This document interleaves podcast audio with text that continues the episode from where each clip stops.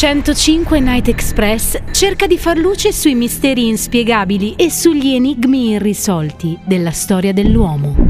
Il treno della notte di Radio 105 diventa Mystery Express.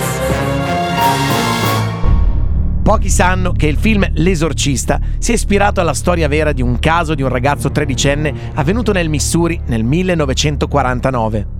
L'adolescente, a cui è stato dato lo pseudonimo di Roland Doe per proteggere la sua vera identità, era nato in una famiglia tedesca luterana, si pensa nel 1935, e inizialmente viveva con i genitori nella contea di Prince George, nel Maryland. Essendo figlio unico e dato che i genitori erano spesso fuori di casa per lavoro, Roland trascorreva molto del suo tempo con sua zia Harriet, una medium che praticava spiritismo e che gli insegnò ad usare la tavola Ouija, a cui lui si appassionò molto ad insaputa dei suoi genitori. Stando alla ricostruzione della storia, Roland cominciò ad avere strani incubi e a diventare irrequieto. Cambiò il suo modo di essere, risultando spesso un'altra persona, sia tra le mura domestiche sia a scuola, dove dopo un breve periodo venne allontanato e obbligato a stare a casa. Mentre Roland cambiava nel carattere quotidiano, strani fatti avvenivano anche in casa, dove i genitori iniziarono ad udire spesso rumori di forti passi nel solaio, senza però trovare alcuna traccia di ratti o altro. Dopo la morte della zia Harriet il 26 gennaio, Roland continuò ad usare da solo la tavola Ouija per gioco, cercando però di comunicare con lo spirito della zia defunta. I suoi genitori cominciarono a notare l'intensificarsi di strani fenomeni. Il letto di Roland aveva cominciato a tremare violentemente e i mobili pesantissimi si spostavano da una parte all'altra della stanza. Graffi comparirono sulle pareti e rumori strani trapelavano dalle mura di casa. Dopo aver seguito il consiglio del pastore locale che aveva invitato la famiglia alla preghiera, i fenomeni però continuarono e si intensificarono, diventando sempre più violenti. I genitori si rivolsero quindi direttamente alla Chiesa Cattolica che affidò il caso a padre Albert Hughes, il prete cattolico della parrocchia di St. James vicino alla loro casa in Maryland, che avviò immediatamente le pratiche di esorcismo. Il ragazzo alle prime parole dell'esorcismo divenne subito brutale e colpì il sacerdote con una molla metallica strappata con violenza dal letto, squarciandogli il braccio. La ferita profonda necessitò di quasi 100 punti di sutura dalla spalla sinistra fino al polso del braccio di padre Hughes. Roland venne così spostato nel Missouri, dove venne battezzato alla fede cattolica da un certo padre Bowdern, che successivamente iniziò un'altra pratica di esorcismo insieme a padre Walter Halloran e di padre Raymond, che tenne tutti i diari di quei terrificanti giorni. Per la sicurezza del ragazzo e per il benessere della famiglia, Roland fu trasferito all'ospedale Alexian Brothers nel sud di St. Louis, dove i sacerdoti ottennero di farlo ricoverare in un'ala riservata dove poterono continuare l'esorcismo. Il diario di padre Raymond include il seguente racconto del coinvolgimento di padre Bowdern nell'esorcismo in data 18 marzo 1949.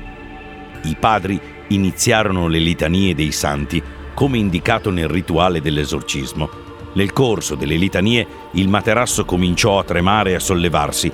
Roland era sveglio. Il tremore cessò quando padre Bowden asperse il letto con l'acqua benedetta. Le preghiere di esorcismo proseguirono e Roland fu preso da una tale reazione violenta che cominciò a lottare con il suo cuscino e a strapparsi il pigiama.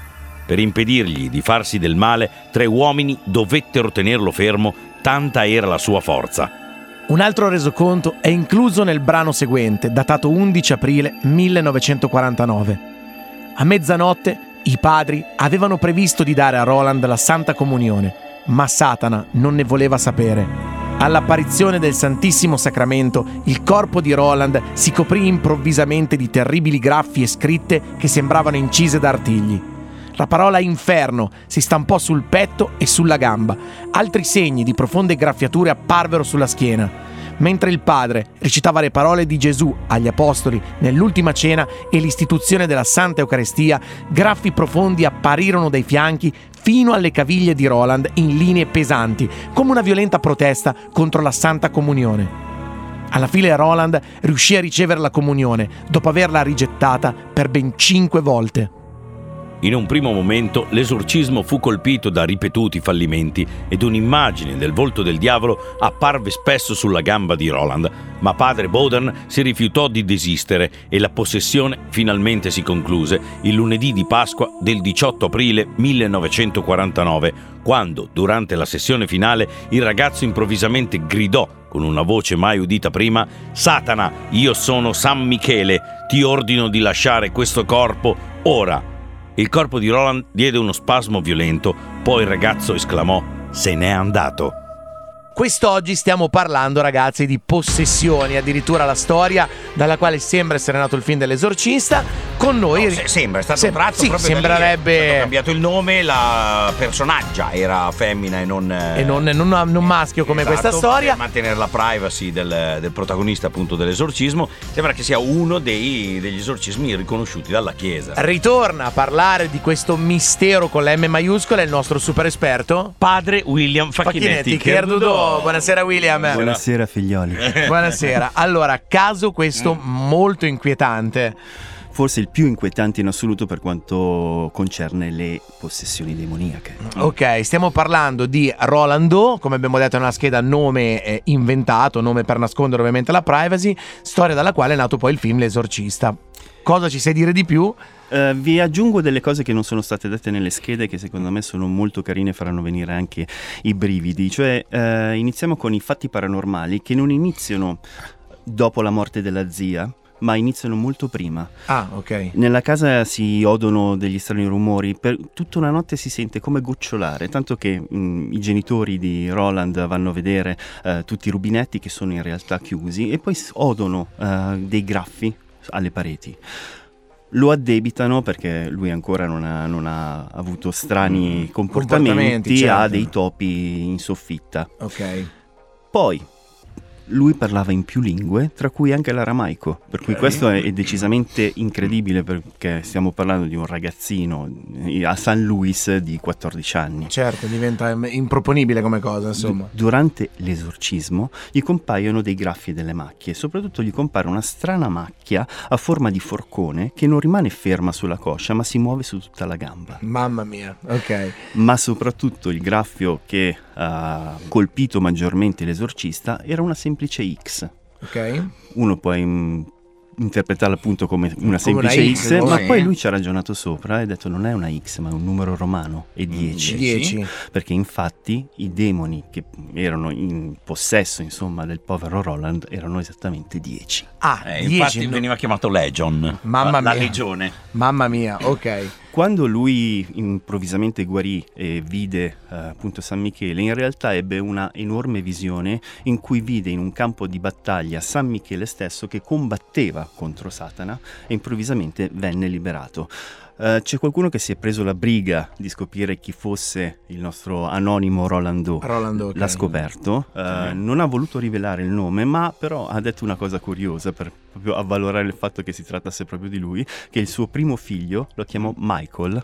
Ah, Da ok, Michele da Michele. Arcangelo. ok, ok. Quindi, insomma, siamo sicuri che la storia è, è esistita, che questa persona c'è Sì, e poi da qui immagino che si, si- ci sono diverse teorie, immagino. secondo voi possessione demoniaca o altro? No, io lo sai che ci credo a queste cose, ci credo un po' a tutto, ma questo a maggior ragione. Guarda, allora, da un punto di vista scientifico, lui è stato ricoverato in ospedale e eh, gli hanno mh, tra- diagnosticato diversi tipi di patologie, hanno ipotizzato diversi tipi di patologie, fra cui il disturbo dissociativo dell'identità, la schizofrenia e la sindrome di Di Tourette. Tourette. Ok. Tutte probabili, Sì. ma c'è un unico neo che non funziona. Mm. Tutte queste patologie non guariscono da un giorno all'altro. Certo. Lui eh, durante il periodo eh, della possessione eh, aveva tutti questi tipi di sintomatologie, ma da un minuto all'altro, quando venne in qualche modo liberato, non aveva più nulla. passato tutto, ok. E poi immagino che insomma, con tutto il rispetto parlando, tutte queste malattie o sindromi non ti fanno comparire graffi o cose del genere sulla pelle. No, questo no. Eh. E in più, mh, per Sempre, pre- avvalorare... sempre prendendo che sia tutto vero, eh, Certo, senso. più per avvalorare questa teoria dobbiamo dire che anche le testimonianze sono state per diverso tempo e da diverse persone, per cui ehm, è vero perché l'hanno, l'hanno dichiarato che effettivamente c'erano i mobili che si spostavano, il letto che ballava. tutti hanno dichiarato la stessa cosa in momenti diversi. Ok, quindi prendiamo per vera la storia che ci è stata raccontata. Se è vero, perché un demone si impossessa di un corpo? Eh, questo non lo so. Allora, Allora, lo usa come porta? Mm, come mezzo, Per perché tornare. eh, teoricamente il- è una forma eterea che non ha una fisicità. Certo. Nel momento in cui riesce a entrare in un corpo può sia muoversi ma anche può parlare Certo. e quindi può dire tutto quello che vuole. Ok. E quindi il povero Rolando è stato utilizzato in questo senso, dici? Come tramite? Come tramite, come Ok. tramite. Eh, prima hai citato che questo è un caso da cui è stato tratto un film famosissimo, Certo. che è L'Esorcista, forse il film horror più famoso del mondo.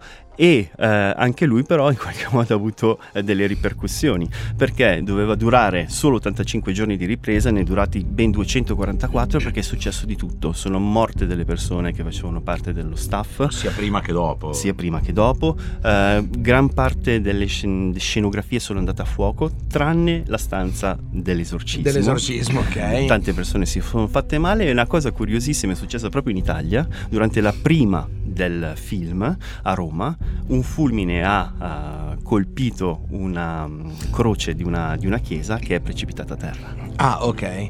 Insomma, della serie, tante, Stiamo tante prove. due film però. eh. Tante- tante prove fanno- ed è- quando precipitò la croce che uccise il prete era Damien, il figlio del diavolo mi pare che fosse. Sì, questo è sì, vero. sì, sì, Vabbè, sì, vero. ok, quindi No, insomma... questo per farvi capire come la penso io, che sono- possono essere tanti episodi separati che colleghiamo noi con la mente, proprio eh, perché è una cosa che ha insita l'uomo di eh, dare una spiegazione alle cose. Quindi di spiegazioni, insomma, è difficile darne, però, insomma, di- alla luce di tutto quello che è stato detto. Alla luce di tutto questo, di solito uno mh, non prende solo il caso isolato, ma si chiede: ci sono altri casi simili?